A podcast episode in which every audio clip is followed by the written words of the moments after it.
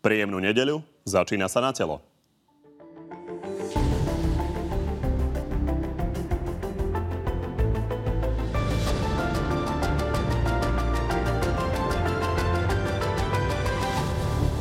Voľba ústavných sudcov skrachovala. Poslanci Smeru totiž vhadzovali do urny prázdne lístky.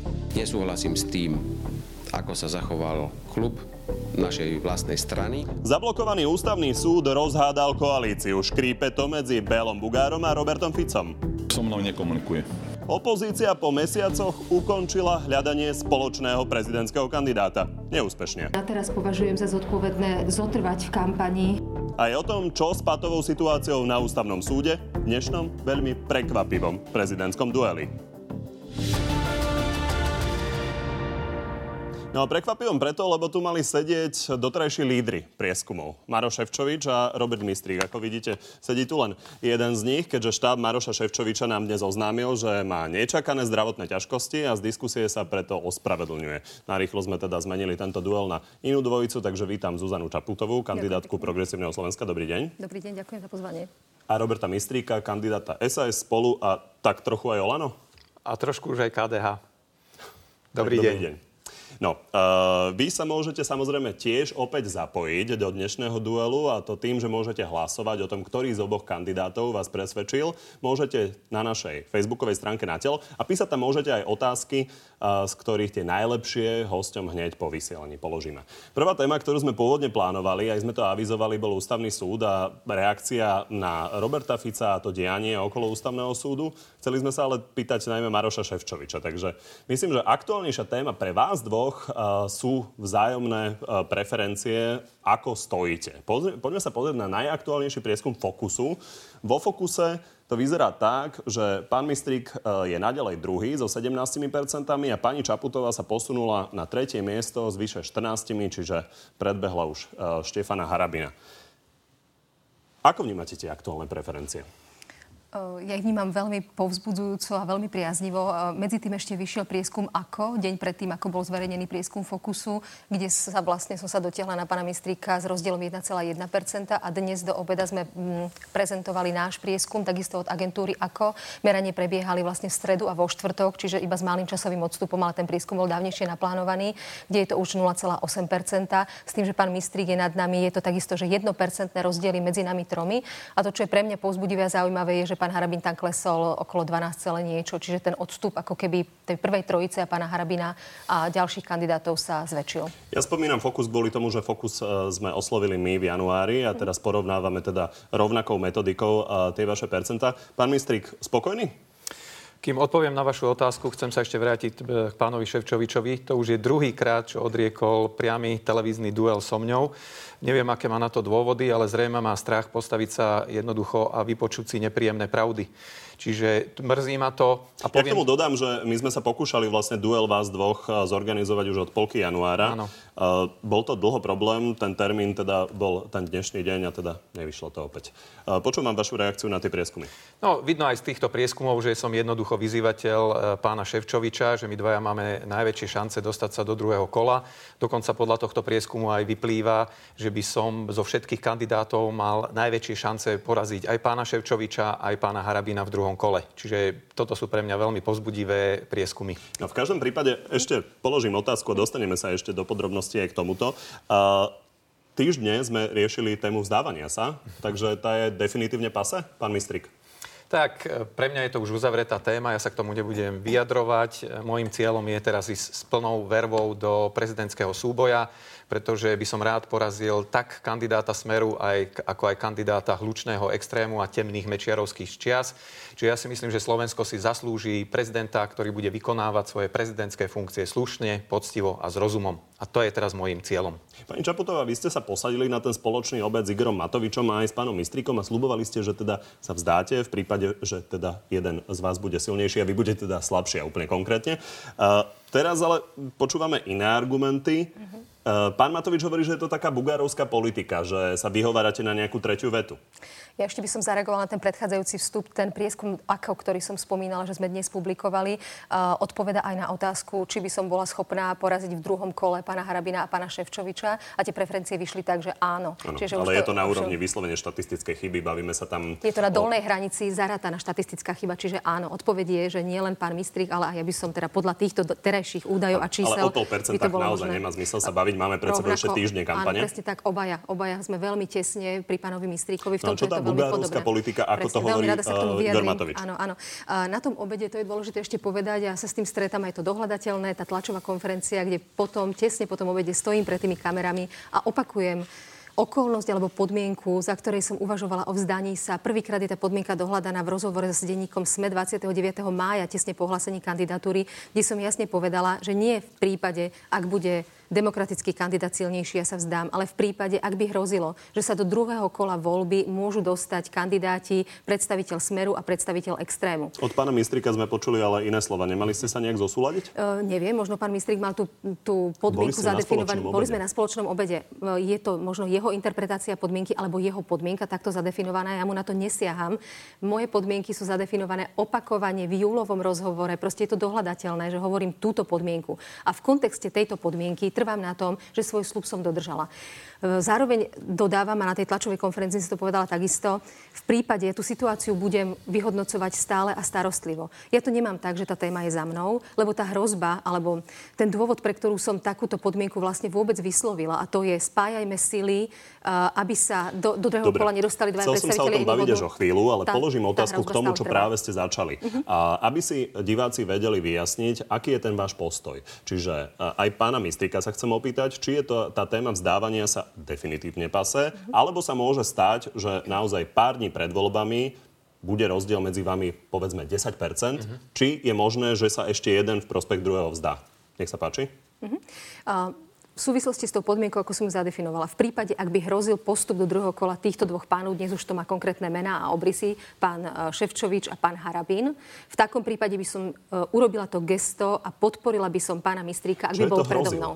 No to znamená, že by svojimi preferenciami... 4%, aký rozdiel? Napríklad, že by bol výrazne pred nami, napríklad pán Ševčovič s pánom Harabinom, alebo by bol veľmi výrazne pri mne a pán Mistrík s pánom Ševčovičom by boli ďalej od Vtedy pána Mistríka podporíte. Pre mňa, ja chcem povedať to, že pre mňa tá téma v tomto zmysle uzavretá nie je. Ja stále považujem za dobré urobiť gesto vzdania sa v prípade, ak by som tým ohrozovala druhé kolo volieb. Jasná odpoveď, pán Mistrik? Ja sa zachovám zodpovedne, ja sa už nechcem vrácať k týmto dohodám. Videli sme, že to k ničomu neviedlo. E, ja nesledujem ani osobné, ani stranické záujmy, ja sledujem záujmy krajiny a ľudí a rád by som naplnil ich nádeje v lepšiu budúcnosť Slovenska. Čiže toto je môj postoj k tejto téme. E, padli tu reči aj o spájaní a tak ďalej. E, chcem povedať, že ma mrzí, že cieľom kampane týmu pani Čaputovej sa stala moja osoba, som sa stal ja. Po internete sa šíria všelijaké veci, že moja kampaň bola veľmi drahá, nákladná. Pritom sme zažili od pani Čaputovej mimoriadne nákladnú internetovú a facebookovskú kampaň, aké tu Slovensko ešte nezažilo.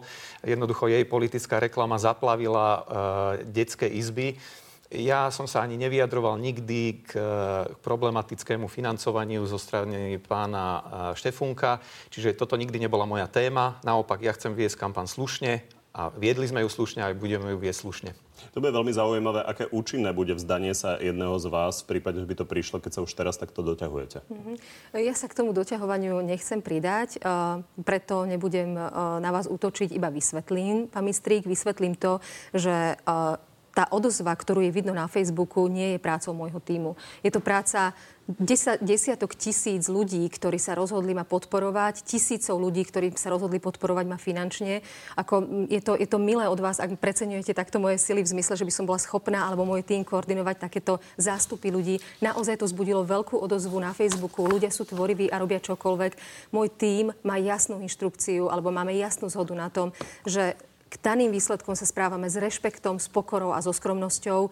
Absolútne nesúhlasím s útokom na vašu osobu, nepodielame sa na tých útokoch, neviem o tom, je to pre mňa vylúčená vec. Toto je moje stanovisko, na ktorom trvám. Pán Mistrik, uh skúsme stručne odpovedať na tú moju ano. otázku. Takže je možné, že v prípade, že by tam bol nejaký markantný rozdiel medzi vami dvoma vo váš neprospech, že by ste sa ešte na poslednú chvíľu vzdali v prospech pani, e, pani Čaputovej, tak ako hovorí ona, že by to urobila? Pozrite sa, nikto z nás nemá kryštálovú gulu, nevieme, ako sa to bude vyvíjať. Keď to bude veľký Počkajme, rozdiel, je ja možné, sa, že by ste to spravili? Ja sa zachovám zodpovedne. Mojím úmyslom je, aby sa prezidentom nestal človek smeru, aby sa tu nestal človekom e, extrému a mečiarovských čias. Čiže toto je môjim cieľom, môjim zámerom a budem sa správať zodpovedne. Takže mám to brať ako odpoveď áno? Môžete si to vysvetliť ako chcete. Ja budem zodpovedný. Viete, tých konštrukcií a tých rôznych scenárov je tam strašne veľa. Či existuje taká možnosť, že by ste podporili na, na záver ešte pani, pani Čaputovu? Ja sa zachovám zodpovedne a nechcem, aby sa prezidentom stal pán Ševčovič alebo pán Harabín. Toto je v mojom úmysle a počkajme si na ďalšie prieskumy, ako sa tie budú vyvíjať. Ja som v tých prieskumoch stabilne na druhom mieste. Takže nevidím teraz dôvod, aby som špekuloval, že čo keby sa stalo. Jednoducho z mojej pozície vidím veľkú šancu, že by som sa dostal do druhého kola a na tomto budem teraz pracovať. Keby náhodou sa situácia zmenila, zachovám sa zodpovedne. Tú šancu uh, veľmi ovplyvňuje uh, to, kto bude mať podporu konzervatívnych voličov. Poďme sa pozrieť na to, čo k tomu včera povedal Richard Sulik. Na konzervatívnom Slovensku je Robert Mistrík ten kandidát, ktorý dokáže vyhrať väčšinovú voľbu? Pani Čaputová, aby som ešte doplnil tú otázku, Igor Matovič spomínal, že ste mali niekoľko vyjadrení, ktoré môžu negatívne vplývať na podporu kresťanských voličov, keď to poviem tak jemne. A adopcie detí homosexuálmi, ktoré sú v detských domovoch. To pripúšťate? Dá, dajú sa s týmto vyhrať voľby na Slovensku? Moja základná odpoveď na túto otázku je, že moja kandidatúra, moja ponuka, ktorú robím, má jednu dôležitú a kľúčovú stratégiu a to je úprimnosť a nie kalkul. To je prvá vec. A tá veľmi úzko súvisí aj s priamo položenými otázkami od novinárov, ktoré dostávame a mojimi čo najúprimnejšími a najpriemejšími odpovediami. Áno, táto téma je veľmi citlivá. Ja som matka dvoch detí a viem, čo znamená mať rodičovský vzor mužský aj ženský. Preto prvá téza je, považujem za najlepšie, keď deti vyrastajú so svojou matkou a so svojím otcom. To je tá prvá premisa. Ďalšia premisa je, ako ste povedali, v prípade, ak rodičia nezvládajú túto rolu alebo ju nemôžu plniť a dieťa má byť vychované v ústavnej starostlivosti, myslím si, že je mu lepšie v spoločnosti dvoch milujúcich bytostí, aj keď rovnakého pohľavia. Dajú sa s tým vyhrať voľby? Uh, neviem. Ja sadzam na to, že mojou stratégiou je úprimnosť a toto je pre mňa viac ako taktika. Um, a zazdievanie toho, kto som. Som taká, aká som, mám také názory, aké mám a príde mi to úprimné a fér, aby to voliči poznali pred tým, ako ma zvolia. Pán Mistrik, vy, ho, vy hovoríte naopak tým adopciám nie, ale čo je pre mňa dosť nepochopiteľné, je vaša odpoveď na registrované partnerstva. Takže registrované partnerstva by ste podpísali, ak by tam neboli adopcie a manželstva? Tak hlavne to netreba zmiešavať do jedného zákona, pretože to sú dve odlišné veci. Uh, vždy je zlé, keď sa podpisuje zákon, kde sa mieša milión vecí dokopy. Čiže ja som proti adopciám e, párom rovnakého pohľavia, ale by som priznal isté práva, e, ako napríklad možnosť e, spoločného dedenia alebo nahliadania do zdravotnej dokumentácie. Ja sa v, tomto, v tejto problematike stotožňujem s pápežom Františkom, ktorý povedal, že manželstvo je vyhradené pre zväzok muža a ženy, ale mali by sme pripustiť isté práva, párom rovnakého pohľavia. A toto je moja pozícia. Čiže určite by som nepodpísal zákon, kde by bolo zároveň zmiešané aj e, e, adopcia detí pármi rovnakého pohľavia. Preto by som navrhoval, toto sa musí oddeliť a takto by sa malo o tom hlasovať. Pretože to by nebol dobrý zákon. Zopakujem otázku, lebo ano. vy ste v podstate zopakovali to, čo ja som povedal v otázke. Mm-hmm. Takže registrované partnerstva bez týchto dvoch vecí by ste podpísali? Áno. E, takto. Registrované partnerstva by som podpísal, keby tam neboli adopcie pármi rovnakého pohľavia. Ešte si vyskúšajme, keď sa nám podarilo takúto konkrétnu uh, odpoveď získať, či viete takto krátko odpovedať aj na dekriminalizáciu marihuany. Dekriminalizácia marihuany, áno alebo nie? Mm-hmm. Áno, e, som za to, aby sa táto vec dostala skôr do pozornosti najmä pri mladistvých, e, do pozornosti sociálnej alebo zdravotnej starostlivosti. Myslím, že tá súčasná úprava, ktorú máme, ktorá robí vlastne zdržiteľov pre vlastnú spotrebu rovnakých páchateľov ako tých, kto si na tom zarábajú alebo takéto niečo zabezpečujú a vyrábajú, e, je neprimeraná. Takže som za to, aby sa táto oblasť dekriminalizovala, ale zároveň druhým dychom dodávam, že tam treba aj pomôcť, najmä v prípade, ak ide o mladistvých inými nástrojmi sociálnou starostlivosťou Pán napríklad? No zase to sa nedá odbiť jedným slovom, že či áno, nie, lebo to veľmi závisí od toho, aké bude znenie zákona a čo vlastne bude obsahovať táto dekriminalizácia. E, samozrejme, všetci sme boli mladí, narobili sme nejaké hlúposti a nie je správne, keď šikanujeme a kriminalizujeme mladých ľudí, že urobili nejakú hlúposť. Čiže v jednom, v dvoch prípadoch by sme im ešte mali dať šancu, keď to bolo veľmi malé množstvo a potom by sme to mali riešiť samozrejme inak. Ale bol, bol Čiže by som... čo za takto, malé množstvo? Hej, e, no, Má byť pokuta? Sa, Alebo úplne to by bol len priestup, za, za malé množstvo by to mal byť len nejaký priestupok. Samozrejme tým ľuďom treba vysvetliť, že toto nie je ako správna cesta. Ale bol by som veľmi opatrný, čo sa týka plošnej dekriminalizácie marihuany. Čiže, e, aby sme to pochopili, za nejaký joint, e, cigaretu marihuany by ste dali pokutu na prvýkrát. No, ja vám vysvetlím, ako je to v Rakúsku, lebo ja som aj zo svojej profesionálnej praxe som sa s týmto stretol. V Rakúsku je napríklad taká inštitúcia, kde riaditeľia škôl posielajú na analýzu také vzorky, že keď odchytia v škole, keď našli u nejakého žiaka, tak majú ešte možnosť to prvýkrát nehlásiť na políciu, ale majú možnosť to riešiť, riešiť v škole. Čiže toto sa mi zdá ako veľmi dobrá, povedal by som, výchovná forma, že nešikanujme a nekriminalizujme mladých ľudí ešte raz im dajme šancu, vysvetlíme im to, alebo dvakrát, že to bola hlúposť a nerobme z toho veľkú vedu. Čiže nemusíme to hneď posielať na políciu, keď to bolo malé množstva, mladí ľudia u- urobili hlúposť. Dobre, rozumiem. Čiže tento, tento, tento systém, ako je v Rakúsku, sa mi veľmi páči. Poďme teda na ďalšiu tému a to je ústavný súd. V podstate od pondelka máme nefunkčný ústavný súd. Vedeli sme naozaj roky, rokúce, že 9 sudcov nám končí. Napriek tomu sa stalo to, že poslanci Smeru hádzali prázdne listky, to znamená, že z 37 kandidátov máme nula. Poďme sa pozrieť, akým spôsobom na to reagoval alebo nereagoval Robert Fico. Pán predseda, budete znovu kandidovať v jarnej voľbe? Viete čo, keby bolo 100 tornád na Slovensku ako na Kube, tak také škody, ako ste vy napáchali no, na Slovensku... to už sme počuli, ale môžete povedať, prosím vás, že či na jar budete znovu kandidovať? Tak to počujete ešte raz. Bude, bude koalícia naďalej pokračovať? Ste najväčší zločinci na svete. Pán predseda, ale my nemôžeme za to... Republika napáchali najväčšie škody. Ďakujem pekne. Ďakujem, ďakujem, ďakujem. Pán Mistrik, ako vnímate toto správanie? No hrozné. Je to hrozné. V podstate v celej tejto voľbe ústavných sudcov ide o jednu vec, aby sa Robert Fico dostal na ústavný súd. Pred piatimi rokmi ho ľudia nepustili na post prezidenta Slovenskej republiky. Minulý rok ho protesty vyhnali z postu predsedu vlády a teraz ešte chce uchmatnúť moc v štáte cez e, sudcu ústavného súdu alebo nedaj Bože predsedu ústavného súdu.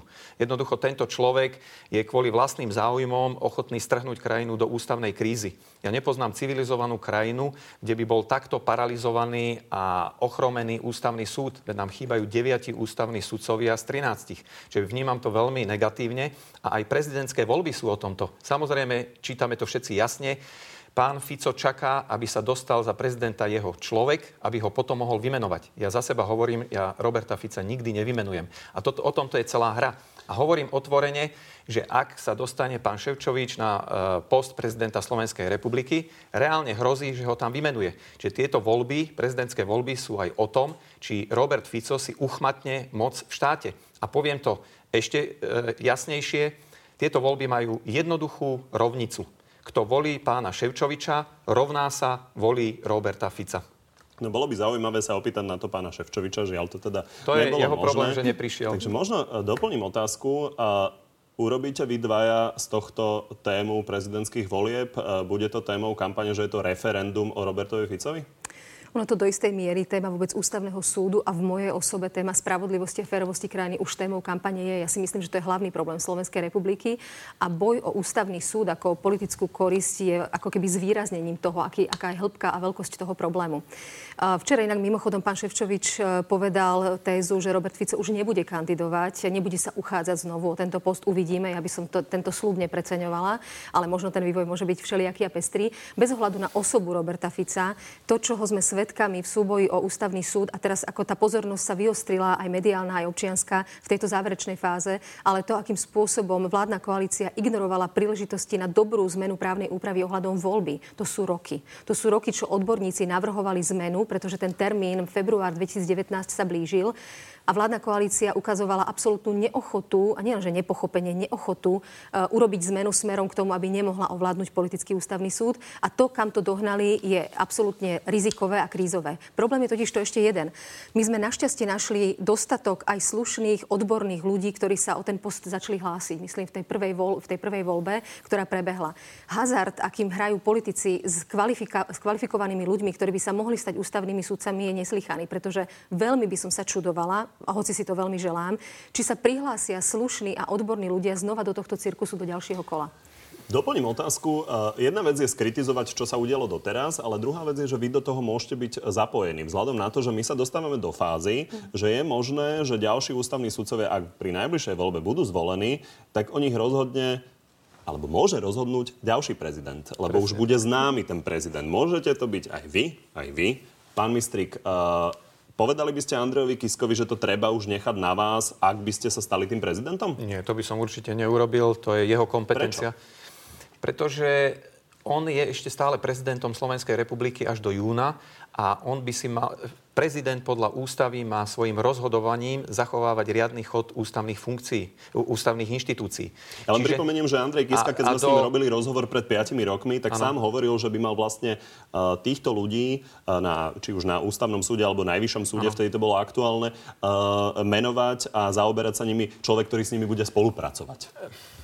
Pozrite sa, e, v eminentnom záujme Slovenskej republiky je, aby sme mali funkčný ústavný súd a nenaťahovali to ďalšie tri mesiace.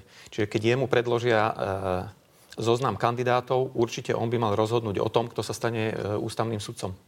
Pani Čaputová? Dve poznámky. Tá situácia, keď preberal e, právomoci e, terajší prezident Andrej Kiska a boli upráznené miesta na sudcov, ktorých mal menovať, bola iná, pretože im sa funkčné obdobie skončilo už v čase funkčného obdobia prezidenta Kisku. E, naše funkčné obdobie jedného z nás alebo iného kandidáta by sa začalo 15. júna s tým, že tie miesta na ústavnom súde sa uprázdnili teraz vo februári. Ale iný závažnejší dôvod, pre ktorý by som to nechala na prezidenta Kisku, je následovný. Keď prebehne voľba prezidenta v marci tohto roku, je možné, dokonca vysoko pravdepodobné, že niektorí neúspešní kandidáti možno podajú volebné stiažnosti. A ide o to, že keby sme sa dostali v čase do toho júna a nový prezident by si vymenoval 9 sudcov, vymenoval by si, alebo je hrozba, že by si vy, mohol vymenovať takú zostavu, ktorá bude rozhodovať o sťažnostiach proti jeho zvoleniu. A z tohto dôvodu by bolo objektívnejšie a férovejšie, aby to menovanie urobil ešte predchádzajúci prezident. Dobre, tak v tomto sa zhodnete, to je zaujímavé. Presunuli by ste vlastne niečo, čo by ste teoreticky mohli urobiť vy na prezidenta Kisku, ale rozumiem argumentom. Poďme na zahraničnú politiku, tam uvidíme, ako veľmi sa zhodnete. Uh, jeden zo zaujímavých problémov v zahraničnej politike je to, že vyzerá, že máme dve zahraničné politiky. Jednu Andreja Danka a jednu Miroslava Lajčáka. Andrej Danko bol opäť v Rusku, poďme sa nakrátko pozrieť, čo povedal. Čo sa týka mojej návštevy v Rusku, aj keď všetci budú ma kritizovať, ja ruskú tému nepopustím. Keby ste boli vy prezidentmi, a prešli by ste toto mlčaním, alebo by ste sa snažili nejakým spôsobom dosiahnuť jednotnú zahraničnú politiku s Andreom Dankom v čele parlamentu? Pán Mistrik. No tak určite v záujme Slovenskej republiky, aby sme mali jednotnú zahraničnú politiku aby sme hovorili jednotným hlasom. To je smiešné, keď e, zo Slovenska vychádzajú rôzne signály. U nás je tvorcom zahraničnej politiky ministerstvo zahraničných vecí. Samozrejme aj prezident má do toho čo hovoriť. Preto by som apeloval na najvyšších ústavných činiteľov, aby sa správali zodpovedne a nerobil si každý, čo chce. Jednoducho, aby tam neboli takéto úlety, ako sme videli u pána Danka. A no, to ako, je... ako by ste im zamedzili? Lebo no, apelovať to apeluje asi aj Andrej no, Kiska. No, e, napríklad bolo veľmi dobré gesto, keď sa traja ústavní činitelia stretli a pred kamerami deklarovali našu jednotnú euroatlantickú a proeurópsku orientáciu. To bol veľmi dobrý signál. Čiže minimálne by som sa snažil iniciovať opätovne takéto stretnutia, aby sme vyslali signál aj donútra. by si to aj... efektívnejšie ako Andrej Kiska doteraz? Uh, tak viete, no ono to sa nedá robiť, sa to. hej, nedá sa to robiť pred kamerami, aby sme sa zasa sa začali hádať, to určite nie je v záujme je, je dôležité, aby sme spolu rozprávali, rokovali, dohodli sa a vystupovali jednotným hlasom. Ja nechcem tieto e, problémy eskalovať na verejnosti, pretože to je smiešne. A neprospieva to našej zahraničnej politike a neprospieva to ani obrazu Slovenska v zahraničí. A to si musíme uvedomiť, pretože sa stávame nedôveryhodný partner, keď každý niekto rozpráva niečo iné. Pani Čaputová, vy by ste sa tiež pokúšali v zákulisi umravňovať Andreja Danka? Ešte by som iba doplnila tú informáciu, že to, ak mám správne informácie z médií, tak to, čo sa tam vlastne udialo okrem iného, je spochybnenie protiruských sankcií a zároveň pozvanie do Bratislavy človeka, ktorý je na sankčnom zozname Európskej únie, čo sú ako dosť... Ja som komunikoval s ministerstvom zahraničných uh-huh. vecí a zdá sa, že nie je potvrdený, či, potvrdené, či pána Volodina pán Danko pozval. Aha. Dobre, možno, že teda v, tej, v tejto časti bol snáď zdržanlivejší. Uh, pokiaľ ide o moju pozíciu perspektívne, keby som bola prezidentkou Slovenskej republiky, uh, Dôležité je povedať, prvá vec je, že prezident má v zmysle ústavy veľmi silné a významné právomoci v oblasti zahraničnej politiky, ale na základe tradície, ešte je tam rozhodnutie z roku 2001 publikované v zbierke zákonov, preniesol časť tejto zodpovednosti a právomoci, tak ako to aj ústava predpokladá, na vládu. Eh, ja by som tento stav rešpektovala. Viem, že sú iní kandidáti, ktorí by sa radi ujali plného spektra tých právomocí od prvého dňa, kým by sa ujali funkcie. Ja by som vzhľadom na rešpekt tomu, že jeden sme parlament... Jeden je veľmi konkrétny, áno, presne tak. A s tým, že sme parlamentnou demokraciou a ja považujem za správne, že eh, tá zahraničná politika je majoritne vykonávaná kolektívnym orgánom, teda vládou, reprezentovanou ministerstvom zahraničných vecí. Toto je stav, ktorý by som rešpektovala. Zároveň sa to samozrejme nevylučuje spôsobením. Prezident je reprezentant navonok. Pokiaľ ide o konkrétnu situáciu hľadom pána Danka, Danka. Využila by som zrejme e, všetky možné e, diskrétne, nemediálne cesty k tomu, aby som apelovala na zmenu jeho správania. To je prvá vec. Pokiaľ by, pretože to je dôležité povedať, že tá celková stratégia, tak ako je dohodnutá v programovom vyhlásení vlády, vláde aj v memorande z roku 2017, ktoré podpísali traja ústavní činiteľe vrátane pána Danka, je jasne deklarovaná prozápadná, proeurópska uh, orientácia. V prípade, ak by táto oficiálna retorika a konkrétne kroky krajiny a jej reprezentantov mali trhliny.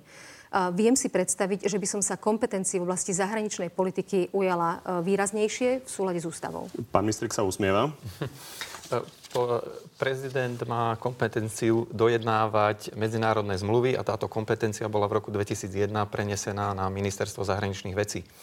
Prezident má samozrejme právo kontrasignovať tieto medzinárodné zmluvy, e, vyberá vedúcich zastupiteľských úradov, teda diplomatov, chodí na samity NATO, čiže chodí na medzinárodné e, stretnutia, na štátne návštevy a tam všade robí e, zahraničnú politiku. Samozrejme stretáva sa s veľvyslancami krajín a robí aj takú tú zákulisnú diplomáciu, ktorá je veľmi dôležitá. A v tomto by som aj ja pokračoval, bol by som v zahraničnej politike veľmi aktívny. Priznám sa, mňa zahraničná politika je veľmi baví.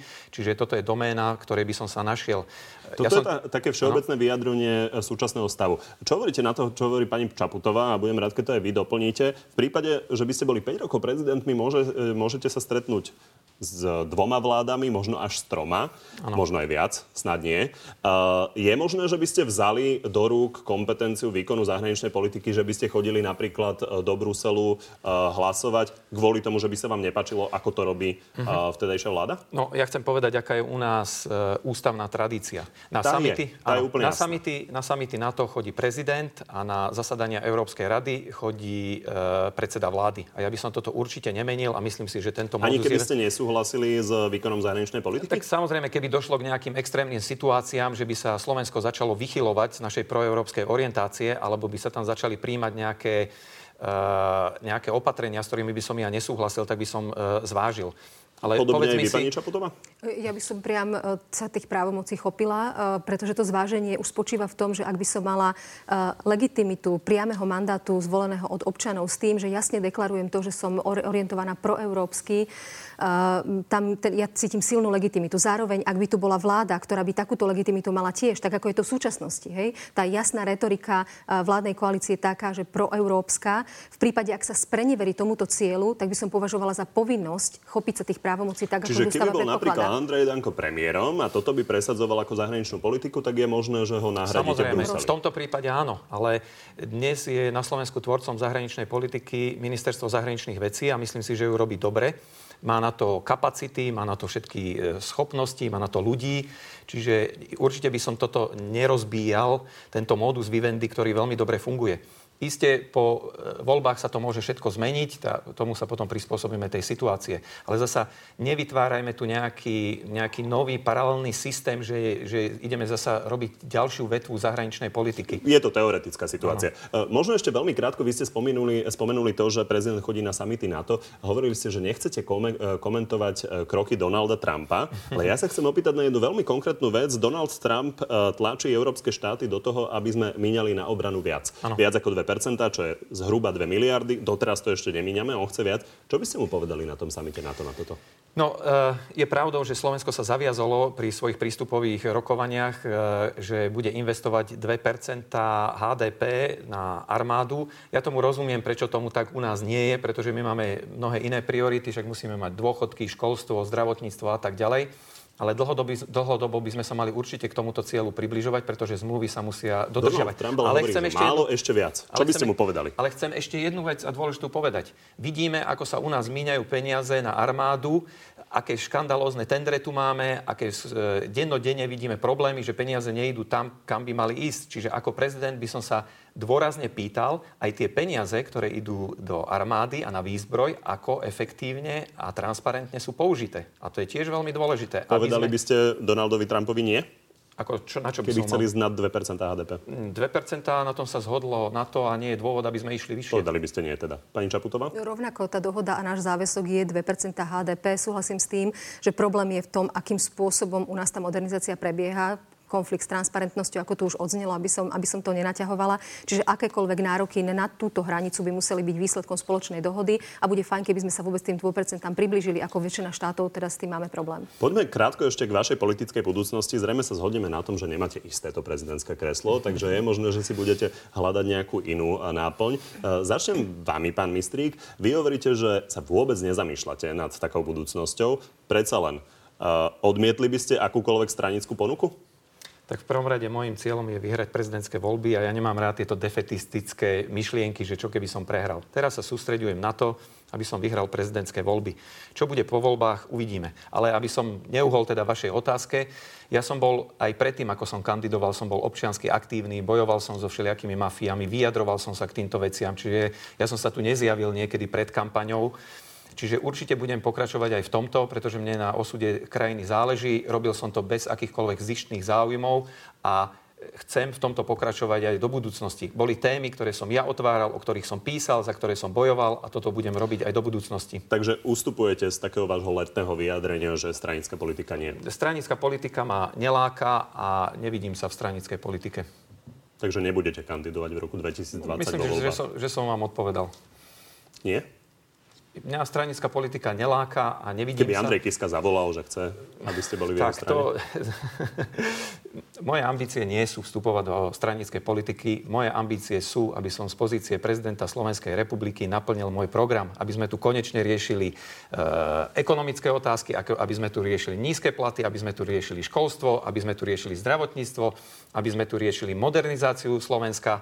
Ja sa chcem venovať ekologickým témam. To sú presne oblasti, do ktorých sa to veľmi sa dá dobre... z parlamentu. No, ale to sú otázky, ktoré sa ja dobre rozumiem. Čaputová, a týmto by som sa rád venoval z pozície prezidenta Slovenskej republiky a to je misia, na ktorú chcem ísť a chcem sa stať prezidentom. Pani Čaputová, vy ste povedali, že nechce by, nechcete byť predsedničkou progresívneho Slovenska.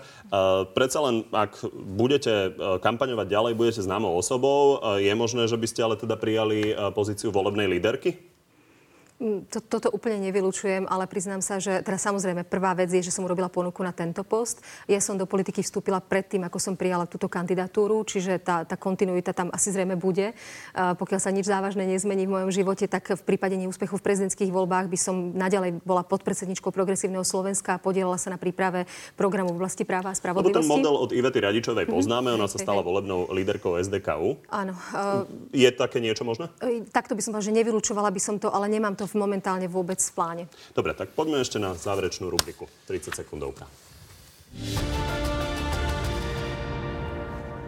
Takže pravidla sú úplne jasné. Každý z vás má právo na jednu stručnú otázku a 30 sekúnd na odpoveď. Kto chce začať? Dáma má prednosť. Dobre. Nech sa páči. Tak ja, ja si dovolím, možno netradične, ja nemám politickú otázku, ale myslím, že je dobre, keď e, naši voliči nás poznajú aj úplne že z jednoduchej a ľudskej stránky.